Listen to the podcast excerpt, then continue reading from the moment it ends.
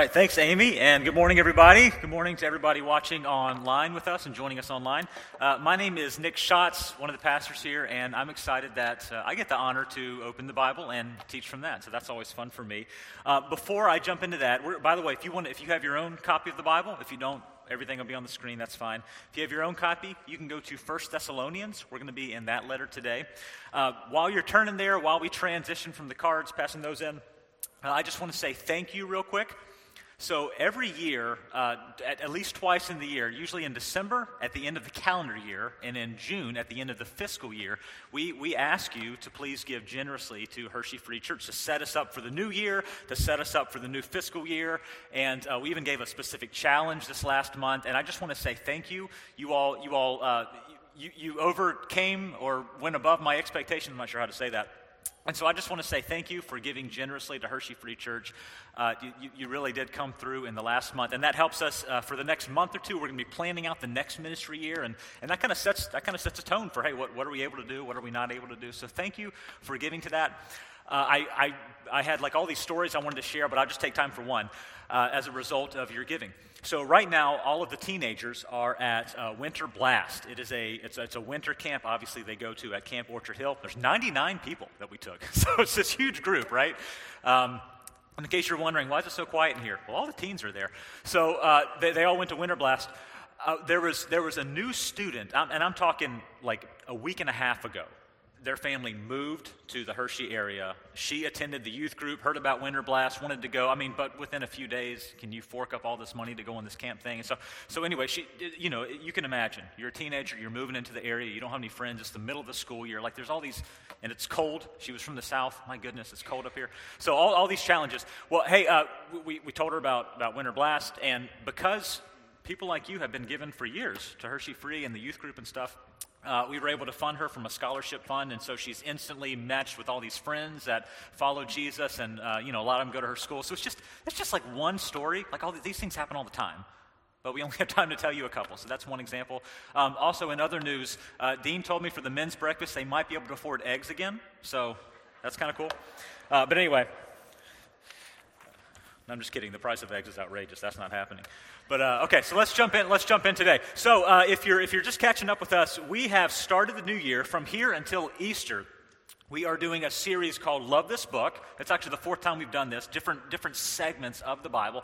And what we're doing for the next several weeks is we're going through Paul's letters.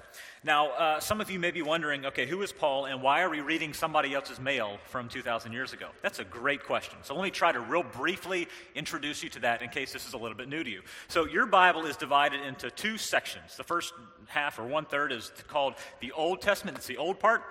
And then the other part is, is the new part, the New Testament. Sometimes we hear the Old Testament called the Hebrew Bible because it was written in Hebrew, right, for the Jews.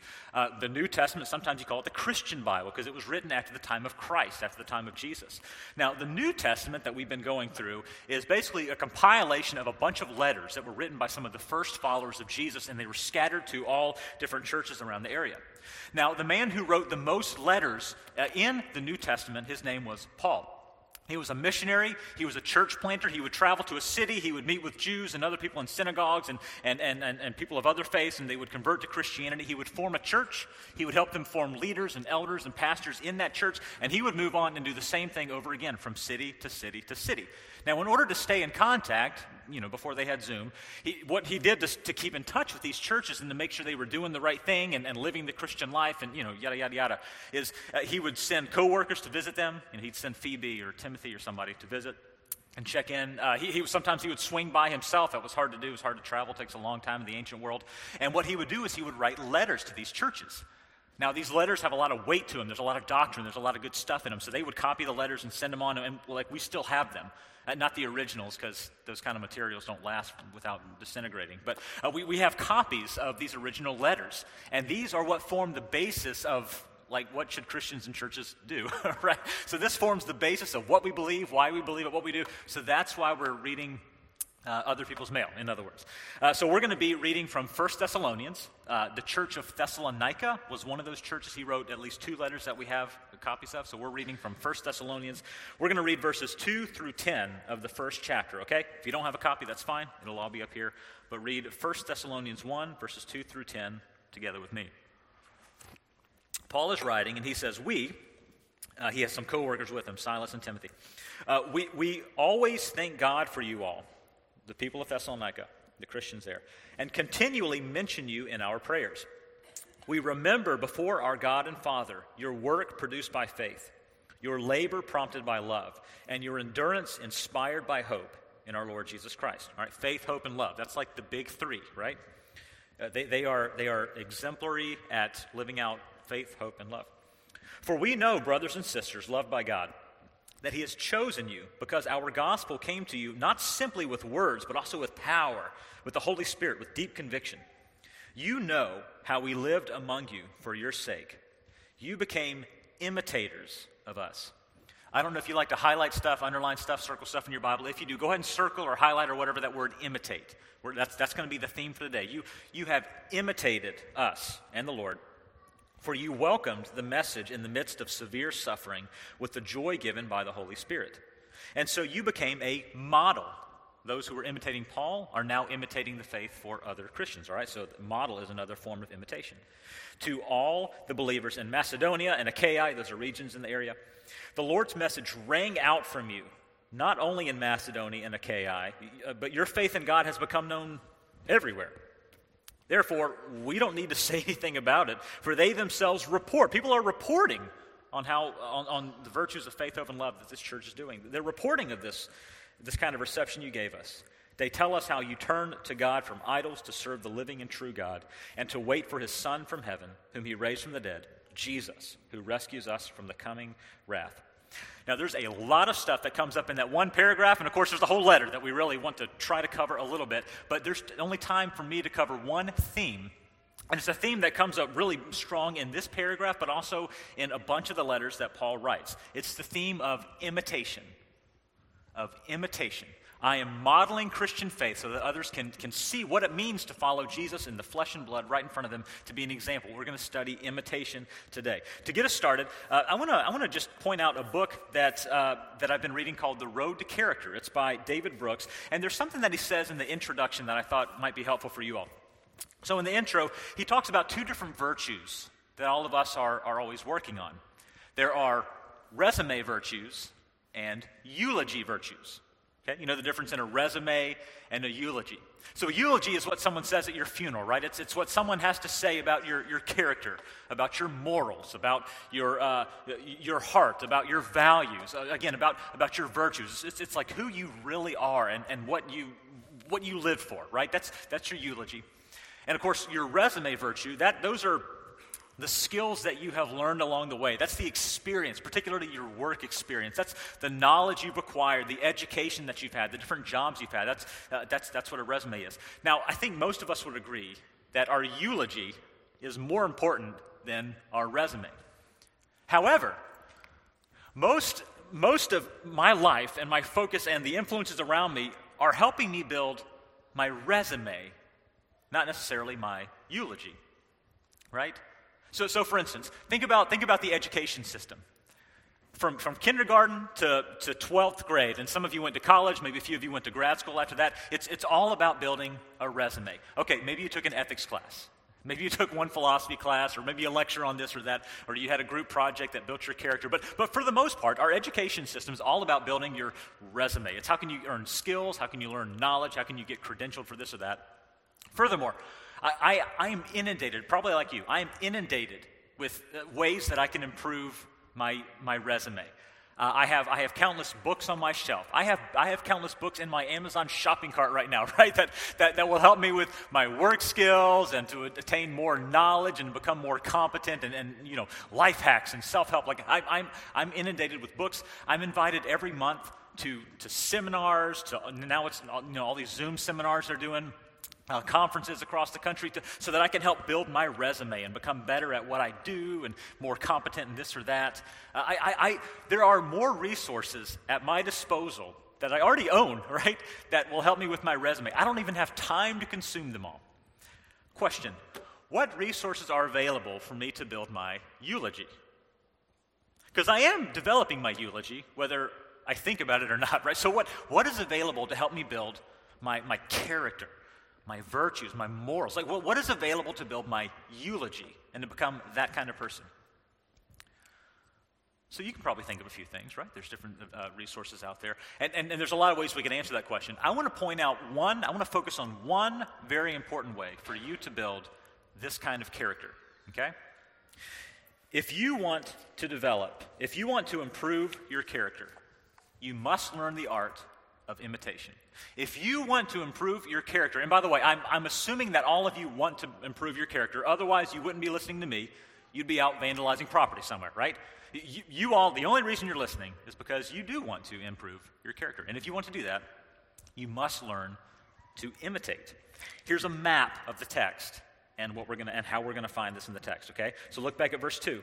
Paul says, "We remember before our God and Father your faith, love, and hope, like the big three. These are the virtues that they, they were living these things out. And by the way, in, in all the, the letters that Paul wrote to the different churches, he almost always reprimands them at some point. Like, hey, I heard you're doing this. I heard this is happening. This needs to stop. You need to silence these people. Like, he's always reprimanding. In Thessalonians, he never, there's, there's no reprimand. It's all good job, good job, good job, good job, keep it up. They are, like, they are living out faith, hope, and love, the big three. He says, How did you guys, how did you guys build that kind of Christian character and godly virtue? Look at verse 6. Because you became imitators of me and of the Lord Jesus. You imitated our way of life. And not only that, but you became a model. He goes on in verse 7. You became a model for all the other churches. When the churches had a church conference to go to, they would go to Thessalonica, right? This, this church was doing the stuff right. They were living a godly lifestyle, right? Because they imitated Paul and they live that out. And so here's what we're going to learn. If you want to improve your character, and by the way, I'm assuming if you're still listening, I'm assuming you do want to improve your character. Otherwise, you'd be out planning a bank heist somewhere, right? You want to improve your character, and so if you want to do so, you must learn the art of imitation. Now, there's two things in the text we're going to see. First off, when it comes to imitation, you need someone to look up to. You need someone to look up to. We learn best by imitating other people. We are told over and over in Scripture to imitate Jesus and to be like him. And the best way to imitate Jesus is to follow flesh and blood people right in front of us who are doing that well. You need other people to look up to. Number two, we're going to look at this in a little bit. You need someone to look out for. You need to become the kind of person that is worthy of imitation. All of us want someone to tell us, hey, I want to be like you someday. I've seen your character, your morals, I've, I've, seen, I've seen the way that you live your life. Like, all of us want to be that kind of person. And, and maybe you would say, I don't want people to imitate me. I would argue you're not being humble. You're shirking a responsibility that we have to invest in other people and to live with Jesus, love like Jesus, and lead others to do the same. You're shirking that responsibility if you say, I don't, wanna, I don't want people to imitate me. No, no, no. You need to become the kind of person that's looking out for others. So that's what we're going to learn about today. If you want to improve your character, you must learn to imitate. All right, let's look at number one.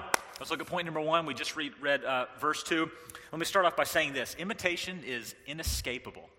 You cannot help but imitate the people that are around you, but imitate the people that influence you. You can't help but do it. I'll give you a case in point. I was raised in the South, I was raised in North Carolina. Every time that I, my family and I go back down south to visit with family or whatever, as soon as we cross the border, it's like, it's like a switch goes off in my head, and I start using words that my kids have no idea what they mean. I'm all like, hey, son, can you pull the door to? Pull the door to? The door to what? See, you, all, you, don't, you don't even know what that means. It, pull, pull, the door shut. I, I, don't know why, I don't know why I say it. It's just, that's just what we do. It's rubbed off on me. It makes no sense, but it's rubbed off on me. I'll say, hey, kids, look over yonder. And my daughter's like, I don't see any yonders. What's a yonder? What am I looking for? right? And I start using these words that nobody understands. I start talking like a hick. This is just, it just happens to me as soon as I go down south. And by the way, the same thing happens to my wife. She was born and raised in Wisconsin. As, as soon as the first cheese curd hits her lips, she starts talking like a Yooper. And it's oop, oop. Every other word is oop, oop. Got a school trite pasta there. Oop. Every, everything's oop, oop. My kids are like, Dad, what's wrong with mom? I'm like, bless her heart bless your heart. Right? So it's just, it, rubs, it rubs off on you. You can't help. If you were raised in a certain area, you, you can't just not talk like that and act like that and think that it just, it rubs off on you. We, we live by imitation. We can't help it. We can choose who we imitate, but we can't help but imitate. It's just a part of life. Uh, here's something that's helpful that's written by Jason Hood. He wrote a book called Imitating God, and here's what he says Imitation is simply inescapable. From birth to adulthood, imitation drives our behavior and belief. Peer pressure, Herd mentality, word of mouth, and other social factors and processes create fresh plausibility structures, blah, that's a tongue twister, that facilitate experimentation with drugs, with religion, facial hair, if you like sushi, new television programs, etc. We rarely adopt a child or try a new diet or engage in fasting and prayer unless exemplars model these actions and the mindsets that make the actions possible. We keep up with the Joneses, sometimes with reckless abandon, sometimes almost subconsciously duplicating their patterns of speech and consumption and dress and rec- recreation. He goes on and says, We are all imitators, shaped in a thousand ways by what we see and hear around us. You can't help but imitate the people that you live around and that you interact with. You can't help it. Okay? There are a thousand little goofy things that you do every single day that you didn't just create yourself. You learned by imitation. The way that you pronounce certain words is it pecan or pecan? You learned that from your upbringing. It's, it's pecan, by the way, in case you're wondering. Somebody here disagrees. Let me ask you a question Do you throw trash in a trash can or a trash con? Point proven. All right, so that's the proper way to say that. So, so the, the, way that you pronounce certain words, the kinds of food that you eat, some of you were raised in this area and, and you like mince pie, and this is not normal, right? It's just you grew up in an area. I'm looking at Dave over here. Just, just you grew up acquiring a taste for gross pie. This is just how, it, right? You are, you are the mannerisms that you have, the speed. Scientists even say the speed at which you blink your eyes is learned subconsciously by the people you hang around. You can't help but imitate the people around you. Now, these are all goofy things, right? If you like mince pie, that's weird, but whatever. Uh, so, so these are all goofy things, but there's a million other important things. Uh, what you think about your possessions and how you use your money to help people or, or help yourself or whatever, the, the things that you care about, the way that you spend your time, the things that you, that you want and you drive for in life. Uh, the way that you treat and interact with other people, the, the way that you treat uh, animals, the way that you treat the planet. I mean, all this stuff is learned because you are in a certain society surrounded by people and in a family and in a state. Or, I mean, we, you can't help but imitate in, in small ways and in major ways the people that are around you. And here's why because you were created in the image of God. You were created, your purpose in creation was to imitate and to represent and be an image bearer of God. That is why we were created. That is what it means to be human. You can't help but imitate someone or something. Now, I want to tell you something that's going to haunt you. Or at least it haunted me for the last couple weeks, right? There's a book, there's a book written by Greg Boyd uh, called We Are What We Worship. What, he says, he talks about idolatry, and uh, an idol is basically anything that, that is not God that, that you look to, that, that, you, that you pursue, that you, that you worship, in other words, that you give your, your full attention and drive to, right? Here's what he says in that book. Here's a sentence We are either being conformed into an image of the world or to God. So you are either imitating the character of God or you're imitating some kind of warped, sinful misrepresentation of what God is not. You are either imitating an idol of the world or God. So here's my question Are you going to imitate God and his character or some sinful misrepresentation of his character? Because you're going to imitate someone or something. Okay, hopefully you would say, I want to imitate God. I want to imitate uh, his son, Jesus. So, how can we do that? How can we become the kind of people that gradually are shaped into the image of Jesus?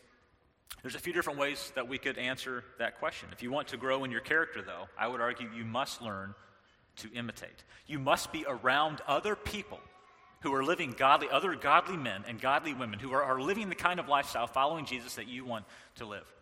Here's another quote I want to share with you from Darrell Bock.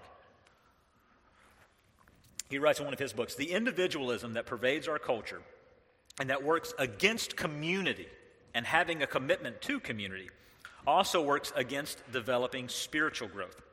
See, unlike a diet or an exercise program, God's program for getting us into spiritual shape requires our working out alongside others.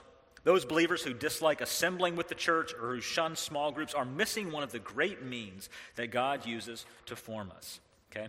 You will not be able to improve your character only by reading self help books and trying harder.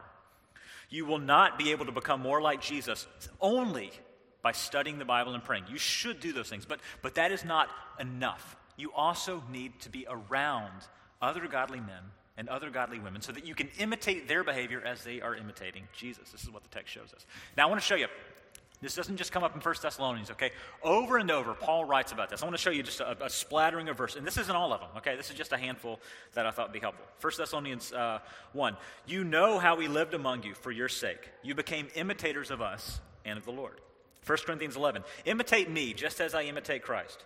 1 Corinthians 4. I urge you to imitate me, how I follow Jesus Christ, or Christ Jesus. Philippians 3. Pattern your lives after mine and learn from those who follow our example. Chapter 4. Keep putting into practice all that you learned and received from me, everything you heard from me and saw me doing.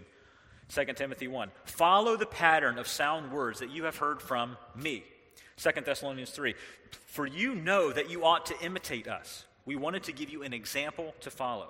Galatians 4. Dear brothers and sisters, I plead with you to live as I do. Over and over and over again, Paul is saying, imitate me, because I'm imitating Jesus. You need to follow my example. Over and over and over, he says this. And he says it because he knows if you want to improve your character, and, and by the way, I know that all of you in here and watching online want to improve your character. Otherwise, you would not have kept listening to me. You would be out kicking puppies and beating kittens by now, right? No, you want to improve your character. So, therefore, you must learn the art of imitation. First off, you need someone to look up to. You have to build meaningful connections with people that are worth imitating. And, and a good way to start, the first way to start, is by regularly and faithfully attending a worship service like this. So you are, you are actually around other Christians. If you haven't joined a group yet, okay, I hope you check that box for, for looking at a Connect group or, or a, a Live Lovely group. I mean, this is how you end up developing these relationships and friendships with other godly men and women that you can imitate. This is why Jesus became a human, so we could actually see him and imitate him.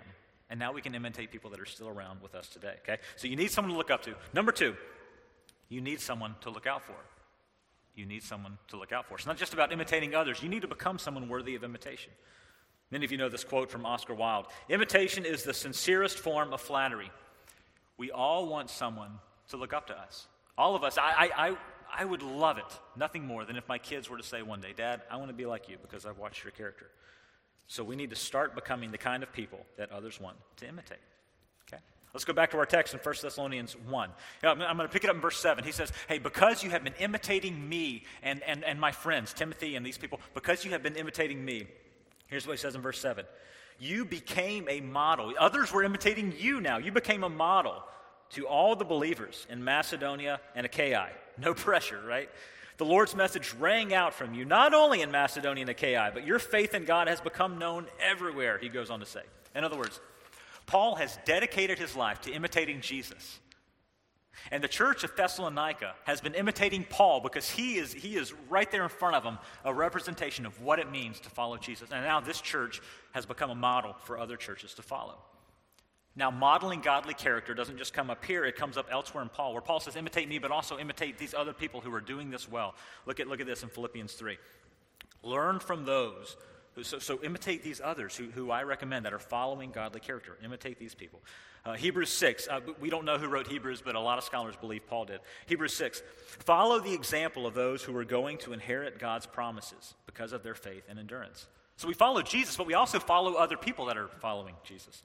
Hebrews 13, remember your leaders who spoke the word of God to you. Consider their outcome, uh, the outcome of their way of life, and imitate their faith. Imitate. Imitate. I'm going to take a pause for a second. I'm going to take a time out. Because if you're like me, when, when I was beginning to research this, when I was thinking about this and looking up like these splattering of verses, and this isn't all of them. There's times where Paul says, I was like a father to you. And so, so there's, there's all these other uh, ways where he says to imitate me and to be like me and to pattern your life after me. Th- there were a lot of times where I thought, wait, is this a flex from Paul? like, is he just, is he being arrogant? This sounds kind of arrogant. Like you and I wouldn't talk like this. You're not going to walk, just not going to walk around going, hey, you guys should be like me. Like we just don't talk like this, right? So is Paul being arrogant? As I've researched this, there's, there's a couple of things that I've, a couple of conclusions that I've come to that I want to share with you. First off, Paul's not being arrogant in his letters, but rather he's being real. There's actually several times in his letters where he points out his flaws, right? I mean, there's one, there's one verse where he says that he was the chief of sinners. Like, take all the sinners of the world, line them up, and I'm at the back of the line, right? I'm the chief of sinners. There's another text where he says that, that he calls himself a savage and says the only way that God could get my attention. The only way, the only reason I became a Christian is because God literally stopped me and bl- he physically blinded me. That's the only way he could get my attention. So Paul is very open about his faults, but he's also open about, hey, I'm, I'm trying to live out a godly example, and, and you guys should follow my example. You guys should follow after the words that I'm saying, okay? So he's not being arrogant, he's being real. Secondly, he, this is a reasonable ex- expectation for someone in his position. Paul and his colleagues are running around the known world, the Roman Empire, forming these churches and establishing elders in these churches. It's a reasonable exception that his life should back up what he's saying. His walk should back up his talk. In fact, if you study other of his letters where he talks about the qualifications of an elder, but part of the, the qualification is you better be worthy of other people following you. And if you're not living a godly life, I don't care what you know, what you're educated. No, you can't be an elder. You can't be a pastor. By the way, this is part of the job interview to be a pastor. Like you have to, your Facebook page and everything, I mean, you have to live it out. And this is a reasonable expectation. You have to live out what others should be replicating and imitating. This is a reasonable expectation for Paul to expect others to be able to imitate him. And then lastly, Paul repetitively says this because I think he believed these two things that all of us need someone to look up to.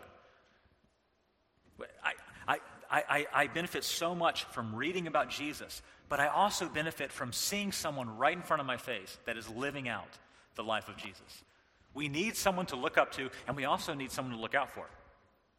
We need to be living the kinds of lives that others can look to us and imitate. And so Paul is someone who he is mentoring men and women who become the next missionaries and the next church planters. People like Timothy and Titus and Priscilla and Lydia. These were missionaries and church planters that, that Paul was mentoring and trying to live out. Hey, here, here's the model of how you do this. Paul is the one who he mentored the first pastors of the first churches, men, men like Epaphroditus and women like Phoebe and Nympha, the, the first pastors of these churches. He was mentoring them and trying to imitate to them what godly living and pastoring should look like. It is a reasonable expectation for Paul to see himself as someone who should be worthy of imitation. And he would also say this maybe you're not there yet, but you should become the kind of person that is worthy of imitation. Or, in the words of the mission of our church, lead others to do the same. You should become this kind of person. All right? And he actually says this to a couple individuals. Here's one of his letters written to a young man named Timothy, who was a pastor. Uh, 1 Timothy 4. Be an example to all believers in what you say, the way you live, in your love, in your faith, in your purity. Be an example. Be worthy of, be someone that others can imitate. He wrote this to a, uh, to a man named Titus. In everything, set them an example by doing what is good. Right? Set the example. Be the example. This is just how we learn.